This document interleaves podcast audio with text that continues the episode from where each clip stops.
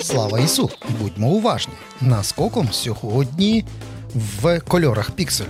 Але я би кривив душею, і якби сказав, що для мене це невідома людина, просто старший стрілець 103-ї бригади тероборони. Ні, це. Е, це мій друг, головний редактор ратуші, як я завжди його представляв, Микола Савєлєв, позивний Волоцюга. Дай Боже. Дай Боже, дай Боже.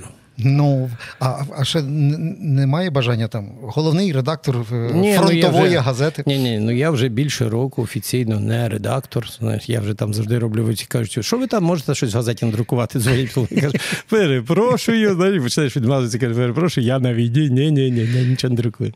Е, а от а як реагують друзі, коли ти е, щось там давно не контактували, і то кажуть Миколу, анумо, щось там зробимо разом. А ти кажеш, та ні, я не маю часу, я на війні. Як вони на це реагують? Ні, та спокійно реагують, ну більшість знайдете є. Знаєш, тобто, ага. ну, більшість ті, хто друзі, товариші знайдуть. А тих, хто не знає, ну який він нам друг. Правильно? Ну, буває дуже часто люди намагаються свої власні інтереси залатвити за рахунок тебе. Їм байдуже, чи ти на війні, чи ти в полоні, чи ти на роботі, чи що людина просто дзвонить, має свій певний інтерес і хоче це, ну сам по собі знаєш, висвітлити або через телебачення, або через радіо, або через газету, десь прикрити свої, ну, ага, скажу, ага. фінансову спину, фінансові дюри. Ну Зараз мені трошки легше з того. Я просто кажу, перепрошую, то вже після війни. Ну от, власне, я розумію, що най, можливо найважче це от, отак стрибати з лінії фронту у Львів і знову вертатися на фронт, а потім знову раптом до Львова. От просто Львів очима людини, яка в південно-українських окопах. І от він повертається в свій рідний Львів. Що подобається, що дратує?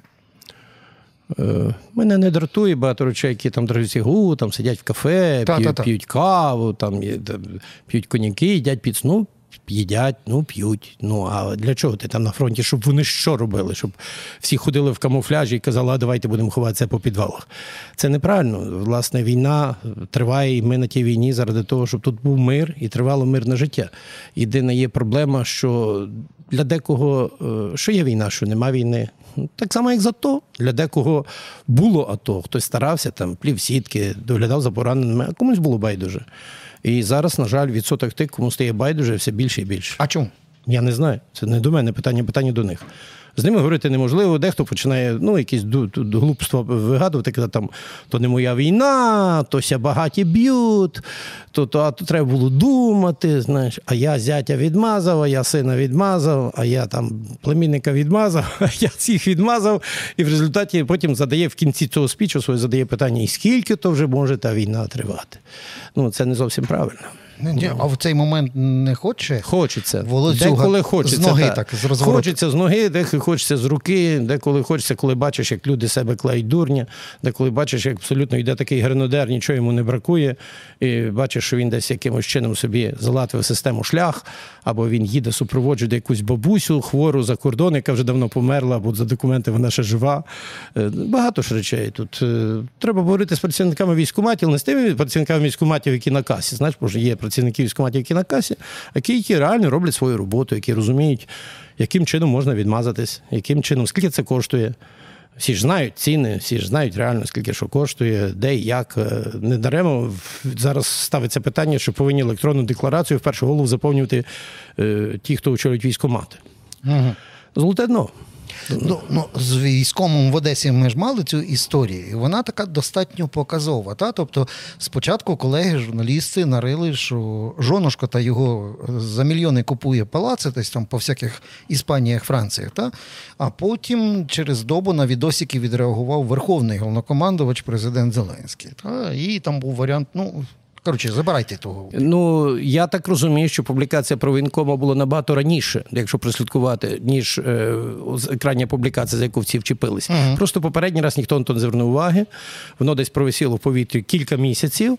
Потім вони швиденько відіграли, зробили вже правильної точки зору журналісти задали йому питання, і з правильної точки зору його треба покарати. Але я чомусь пригадую, що хтось там виїжджав за кордон і був лист пана Буданова, який казав, так, так, так, я за те, щоб людина виїхала. Тобто, в нас і кого не вчіпиш, кожен розвідник. розумієте? Кожен виконував, каже, а що він вкрав? А то він виконував завдання. Ну, не кожен розвідник, як сказав би пілот вищого пілотажу Арістович, є ще й пілоти. Так, мене ти, А ти як казав. в окопах реагують на тих, е, на тих піар-виродків, які себе корчать героїв в тилу? Розумієш, е, ну там зразу видно, хто є хто. Тут малюватись не перед ким не треба. Ти можеш з людиною бути в поганих стосунках, ти можеш що людина кінчена чмо, а потім раптом в бою виявиться, що ця людина тебе врятувала. Може таке бути. Тут не обов'язково. Або там такий йде весь на собі сорочки рве, кричить: та ми зараз побачимо його, ми тих наб'ємо. Е, Там цапні і так далі. Не знаю, чи вас може теж блокують за ті слова. Знає. Ну, то YouTube може заблокувати, Так, то ми там може, кажемо. тому я намагаюся не намагаюся якось тримати. В окопах більше реагують гостро на інші речі. На яйця по 17, О, на фляги в 10 разів дорожчі. Як тут, це може бути? І тут ми, Микола, повертаємося до того, що ми точно останні десяти, десятки літ відстежували. Тобто завжди кругом крали, хрестилися, знов крали.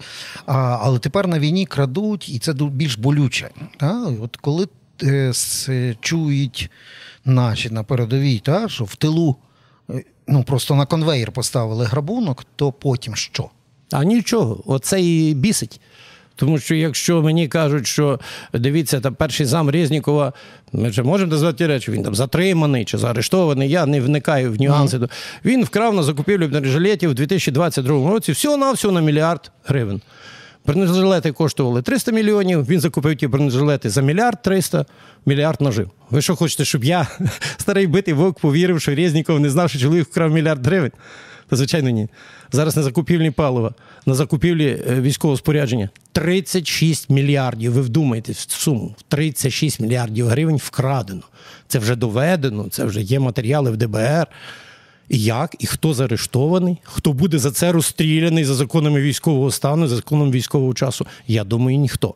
І, звичайно, воювати в тій ситуації всі кажуть, як ти з нас зняв премію 30 тисяч, і одночасно ви вкрали 36 мільярдів гривень. Та я думаю, тих грошей би вистачило, щоб премію повернути.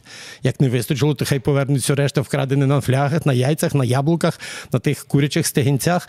Та тут, як починаєш ці зашквари перераховувати, то волосся дибом стає. Думаєш, а як же ж так?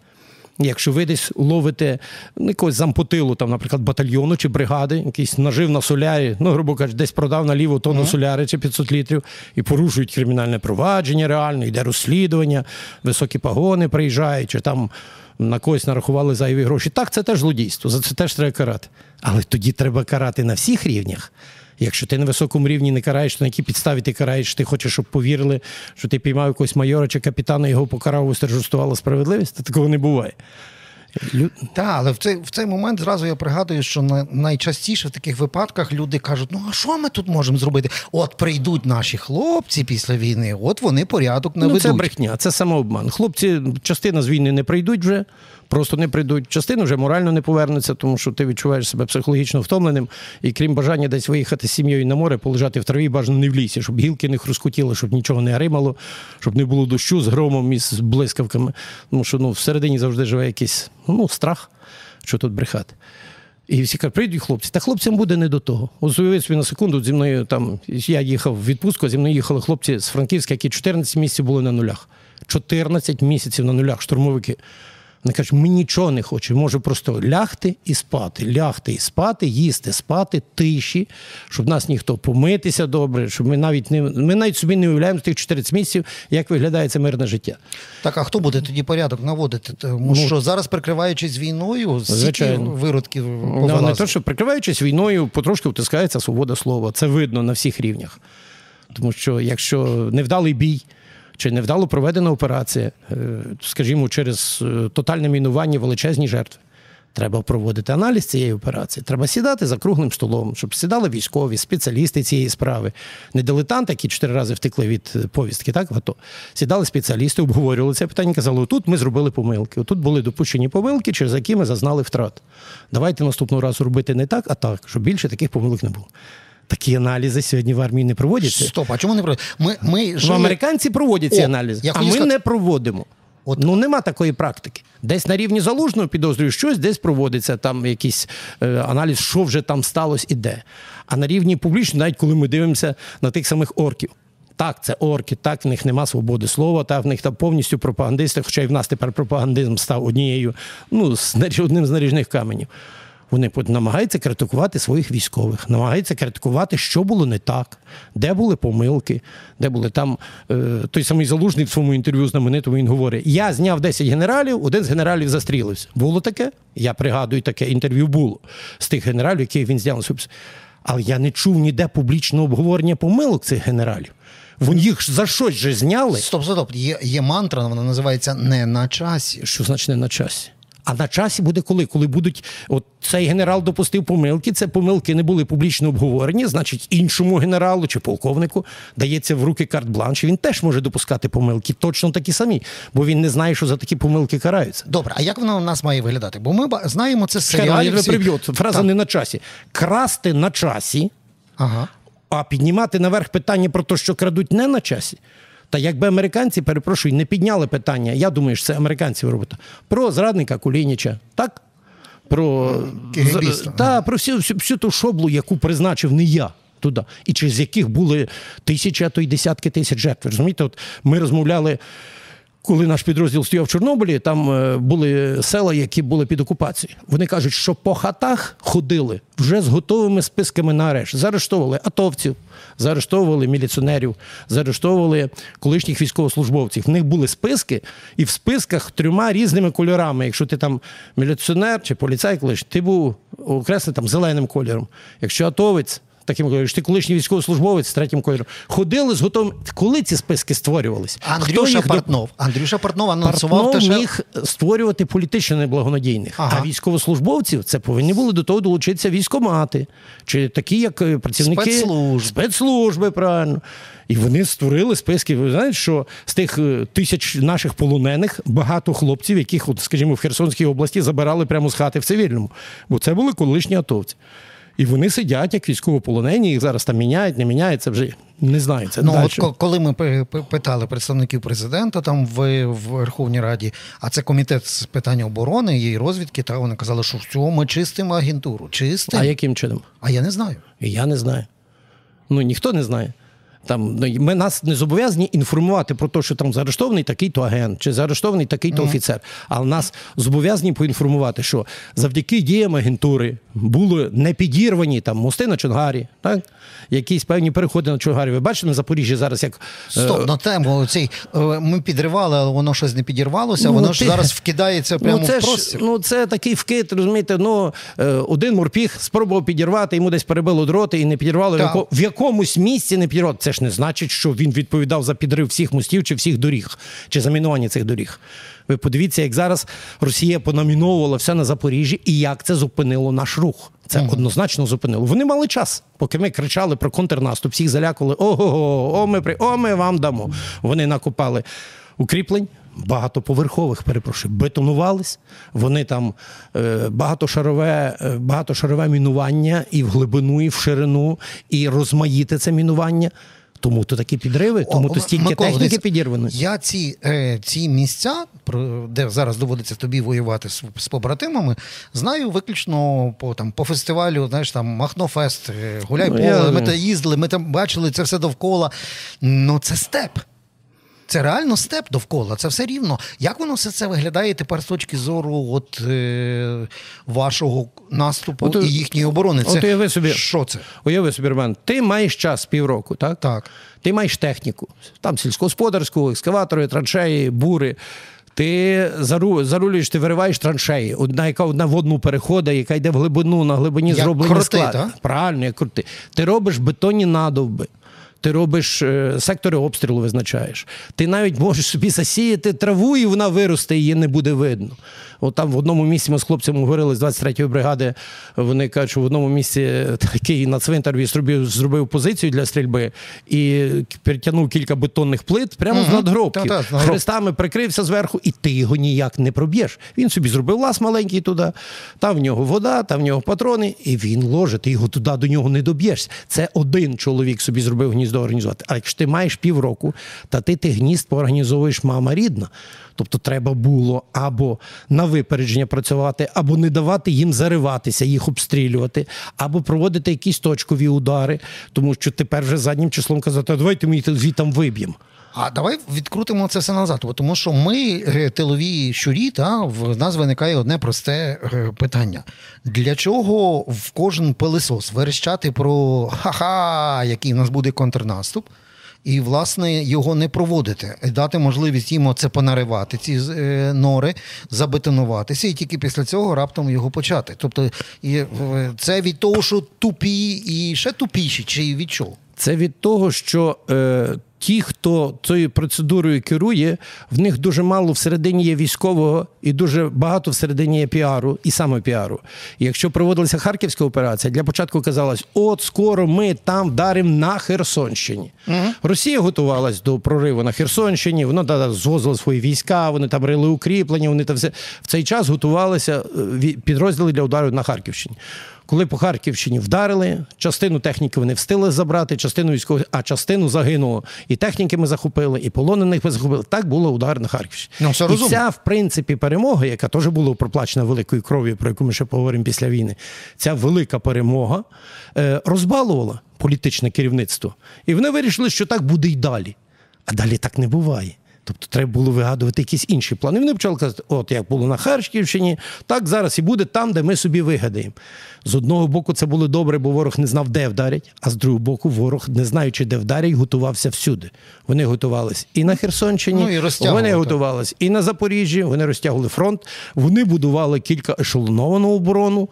Е, ту трошки зірвало, я думаю, і наші плани, і їхні плани е, підрив дамби підрив Каховської зруйнували. Але mm-hmm. що це виліться? Там я не я ж не кадровий військовий, я не розумію, там для чого утримувати плацдарм е, під мостом там на Херсонщині. Так можливо, треба для подальшого розвитку наступу тримати плацдарм під мостом, як той казав ви грамотніші від нас, ви знаєте ноти. Але поки ти там тримаєш плацдарм під мостом, цей плацдарм вже по колу окопують траншеями, його ж зі всіх сторін обстрілюють із армат, із ракет, із мінометів, із танків, із САУ, і зі всього. Тобто там мова йде про реальні великі жертви вже з нашого боку. Чи вартує цей плацдарм того? Я більше задам питання: а чи вартує Бахмут таких жертв, які були в Бахмуті? А Солидар? Ніхто а ж от... не знає, коли говорять: а от якщо ми не впремося на Бахмуті, то вони підуть далі. А чого ж ми не вперлися в Сєвєродонецьку? А чого ми не вперлися в Лисичанську? Коли брали Сєвєродонецьк, е, на фермах стояла сільськогосподарська техніка, і можна було брати, копати рови, мінувати, повір, мін багато. З нашого боку можна було це все робити. Ну ці всі байки, які розповідають, от нас підрозділи повиходили з Бахмутами, з хлопцями говоримо, кажуть, а правда ж там було збудована добра оборона під Бахмутом? Це дурниця все. Що ми збудували, це й було. Ну для чого дурити людей? Ну ти якийсь час подуриш людей, а потім воно все випливе. Микола, але от навіть перелічуючи через кому, це так і називається кляті питання. І їх ще більше є. І от ти щойно сам казав, що після війни. Наші хлопці будуть хотіти миру, тиші, а не займатися вирішенням клятих питань, яких буде сотні.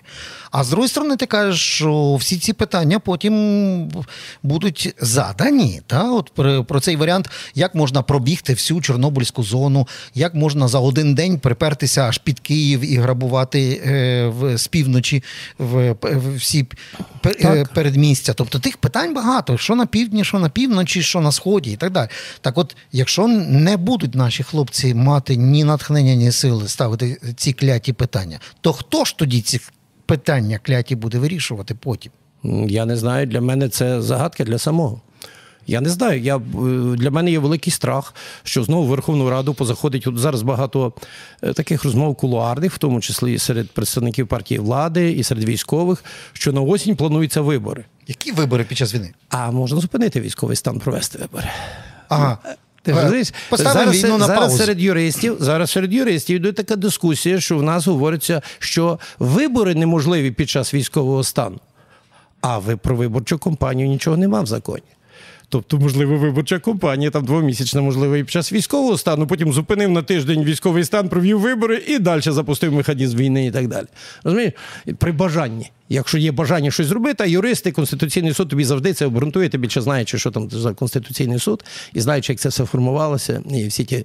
Ну, Верховна Рада, перше питання. Питання питань. Верховна Рада була розпущена незаконно. Ну, це будь-який юрист з початкової освіти скаже, так Верховна Рада України було розпущена незаконно. Це ми вернули з 19 рік. 19 рік. Хтось це оскаржив. Ну, хтось ці процеси А куди оскаржувати, крім Ну. Божого суду? О, Куди? знаєш, все. Якщо першочергові питання були зроблені саме так, то все, що буде далі, теж буде незаконне. Ну, що, щось в мене легке відчуття дежавю. Це я щось пам'ятаю, як, як, кучмі рахували е, терміни. Пам'ятаєш, один плюс один плюс один все одно два. Та? От, і, і, і, ну, і в інших обставинах, в трагічних обставинах повторюється ситуація, плюс мільйони за кордоном. І ще, якщо виборити, я собі не просто не уявляю, а як наші мільйони вимушених біженців мають голосувати. А придумають через е, інтернет, через дію. Ще, Ага, через щось. Дію, Ну і тоді зрозумієш, як проголосують. Ну, як кажуть, в Москві ми, ми, ми, ми Всі ж забули, що перед Ворфою, перед е, самою війною е-смартфони це ж була ну, пікова тема. Що е-смартфони бабусям, через які можна буде і голосувати. Ні, ні, ні, не так все було просто. Їх треба було ще знайти Закупити. під деревом в тому лісі, там, де був е, мільярд дерев. Та, та, та. Ну, Ну, так. Добре, але якщо власне ну, такі, такі апокаліптичні сценарії ти малюєш, тобто ви про це говорите. Та? От, ну, ти ж не, не носишся з цією думкою весь час сам. Ти маєш якихось побратимів бойових, з якими ви про це обговорюєте. І, і що, у вас теж такі апокаліптичні Ну, немає сценарії? апокаліптичних сил, розумієш? Твоє завдання просте. Твоє завдання там знайти, де поїсти, поспати, як врятуватися, де знайти дерево, де знайти соляру на машину. Ну, власне, що під тими Виникають- обстрілами ви про це не думаєте. Нема часу. Коли- вибирається там якась дуба, десь тебе відвели помитися, десь тебе відвели, тоді десь хтось включив там Starlink, подивилися, а такі-то, такі-то події, і що з цього приводу. Це може зайняти 5-10 хвилин обговорення. Там то саме НАТО. Всі ж розуміють, що е, НАТО це військово-політичний альянс, так? До військових в НАТО претензій не було. Ти помітив, що ні одна військова тема в НАТО не викликає питань, що от українці то не так зробили, чи це не так зробили. А от власне політичний аспект. Слухайте, ви не зробили реформу суду. Ви чого щоки надуваєте? Ви її зробили? Ні, не зробили. Ви чого в НАТО претесь? А ми хочемо. Мало що, мало що ти хочеш. Я хочу, щоб я був з родини Рокфеллера і зараз їздив там не, не, не, ну, не на машині, а на літаку. Ну, але якщо я цього не можу, ну куди ти пхаєшся? Ну куди ти пхаєшся своїм, перепрошую, своєю підготовкою? Або ми хочемо, бо інакше ти тоді ти що думаєш, що НАТО буде за тебе воювати? Та ніколи в житті НАТО не буде за тебе воювати. Тобі НАТО мало дало зброї. Ні, ну дайте ще. Ще дадуть спокійно. Або гинуть наші хлопці. Так, гинуть наші хлопці. Ти готувався до війни? Ну, розумієте, тут така справа. Як розумієте? Ти готувався до війни? Тобі кращі розвідки світу казали, чоловіче, буде війна. Вже все, давайте, тих евакуйовуй. Ти, чому взяв на себе право? А інакше, бо я втратив там 7 мільярдів в місяць. І А не було за що би дороги будувати. а ти скільки втратив? Ти в людських життях цю війну не вимірюєш ніяк? От коли люди йшли там під літаками, під вертольотами, траси були забиті, Житомирська траса забита, люди вивозили в хаосі. Бо була би паніка. А так що не було паніки? Та якби не 72-га бригада не зайшла під Київ, перепрошую, чорні запорожці, то перепрошую, Київ би взяла. Якби взяли Київ, війна би пішла зовсім по іншому сценарію. А це Київ через кого взяли? Через мене? Ні, не через мене. От коли військовий згадує майські шашлички і 7 мільярдів на дороги, то я зразу згадую, що Микола Сивілів ніколи півтонами не малював і не пробував заретушувати якесь лайно. Якщо було лайно, воно називалося лайном, так писала газета Ратуша, так різко говорив Микола Савілів, як журналіст. Тепер військовий. І нам всі завжди кажуть, що військові це дисципліна плюс воєнна цензура. От за, такі, от такі оцінки, які от ти говориш, пробуй пробують закрити рот, покарати військових. Я зараз навіть не про Миколу, а взагалі про військових, які не мовчать. Мене- їх закрити рот. Роман, е, я буду максимально. Я скажу те, що максимально можу сказати. Так, Так, так. в мене була ситуація не цей рік, в 2022 році, коли на одному з рівнів керівництва, ну скажімо, е, як би там якщо сказати. Психологи, які виконують е, функції начальників політвідділу, пробували мені закрити рот. От казали, а нащо це теж було стосувалося телебачення? Мене тоді запросили на один з львівських каналів. А нащо ти то говориш? Як я кажу, я говорю не про я не говорю ніяких там супер речей. Тоді ще вважалося, що це страшна крамола. Я говорю звичайні речі, що в підрозділах потрібно думати. Це ще було літо минулого року. Я казав, в підрозділах потрібно думати, де хлопці будуть пратись зимою, де вони будуть митись зимою. Розумієш? Де пересувні стомат-кабінети, тому що хлопці багатьох зуби полетіли, бо страшна вода, що на Луганщині, що на Донеччині. Що має бути психолог, не просто посада психолога, він повинен працювати з людьми. Тому що ні для кого не секрет, особливо для командирів частин, що не, ну, скажімо, не рідкі випадки самогубств. Людина психологічно виснажується, значить, хтось має бути поряд, що має за тим дивитися. Оця практика е, застосування на війні умов обмежено придатних потребує теж дуже дуже хорошого аналізу, чи вартує це робити. Так, люди, які готові, щоб їх ну щоб їхні вміння були використовані на війні, їх треба брати. Люди, які фізично не тягнуть, їх не можна пускати на війну. Бо для мене стало шоком, коли мені там медики кажуть, подивись, будь ласка, там їхні постулати. Я дивлюся, людині, які відірвали руки нижче ліктя, вона вважається обмежено придатною. Людині, які відігнав, відірвали. Так, вона може працювати на військкоматі, але це тоді має бути чітко вказано, що така людина може працювати на військкоматі, а не може її там кинути в окоп чи е, сказати, о, ти будеш там людей напередок завозити, чи ти будеш поранених евакуйовувати. А як він може поранених евакуйовувати, як в нього одна рука, чи там одна нога? розумієте? Тут ті речі повинні бути враховані. Та й командирів ставлять в дурну ситуацію. В нього, скажімо, в роті там 70 чоловік, з яких 30 обмежено придатних. А дехто є обмежено придатний по психіатрії, де заборонено давати в руки зброю. Ага. І що йому робити напередку? Значить, ви повинні тих людей просто списувати. Людина влаштується в цивільному житті на роботу, вона буде платити податки. Ну для чого ви штучно е, тримаєте ту кількість армії? Це би мали враховувати кадровики. Це мають бути сучасні, досить триматися за совок. Ну, Це от. совок, смердючий совок. І коли ти озвучуєш ці питання, зразу люди починають думати, так на якому рівні Оце застрягло все. І це і це те, що потім бумерангом має прилетіти. А воно і прилітає бумерангом. Ну. Якщо людина ну, людина сидить в окопі, скажімо, в неї високій степені гіпертонії, ну ти відсидів дубу а далі тебе серце хапнуло, тиск пішов до гори. Мало що ти не виконав свої функції, ти ще своїх товаришів, які з тобою разом сидять на безпечниці в окопі, завантажив додатковою роботою. До тебе приїжджає евакуація, тебе кладуть на ноші, чи ти сам можеш дійти, тебе десь везуть на медичний пункт, і ти більше часу проводиш в медиків, ніж ти проводиш на бойових позиціях, чи ніж ти підходиш для виконання своїх функцій. Якщо ви говорите, що там е, будемо створювати підрозділи обмежено придатних і тримати їх в тилу, виникає одне питання: а для чого? Ніхто не може. А оце практика, що зараз людей виводять за штат. Це ж взагалі параноя. Людину виводять за штат, бо для неї нема штатної одиниці, яку вона по здоров'ю може тягнути. Тому її виводять за штат, дають їй зарплату 680 гривень в місяць. І людина десь там на казармі собі лежить. І і що? Ну ясно, що армія тебе не годує і не дасть тобі з голоду померти. А для чого ви її катуєте? Ніхто тими питаннями найгірше не займається.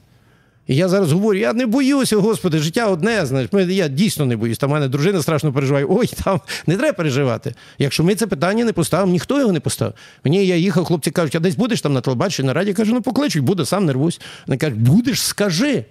Тому що ну хтось ж це питання має підняти. Знаєш, як на пише на емблемах, як не ми, то хто? О, ніхто крім нас. Ну, Ми мусимо це піднімати. І це повинні робити кадровики, це повинні робити психологи, це повинні робити якісь люди, які займаються логістикою. Чому я маю сидіти на радіо і казати, о, давайте має бути так, так. Це це прекрасно розуміють. Порахуй, який місяць війни йде. Півтора року це після вторгнення або дев'ятий рік, якщо або рахувати правильно. Рік. Ну, дивися, я просто зрозумів головне, що не на часі говорити не на часі. І це дуже важливе і важке таке досить з нашої розмови. Але на на завершення якесь таке хороше питання тобі від е, Ернеста. Можна? Можна. Ну, е, е, Гемінгуей тебе запитує в Esquire. Так ти писався, а не Волоцюга колись. То Esquire, так після війни напишеш книжку. Я сам себе про це запитую. Я не хочу писати книжку. Я а даю що? слово. Я поясню чому. Якщо я напишу правду, багато людей візьмуться за голову і скажуть, як мої рідні загинули через 100, через 100, через 100, через 100.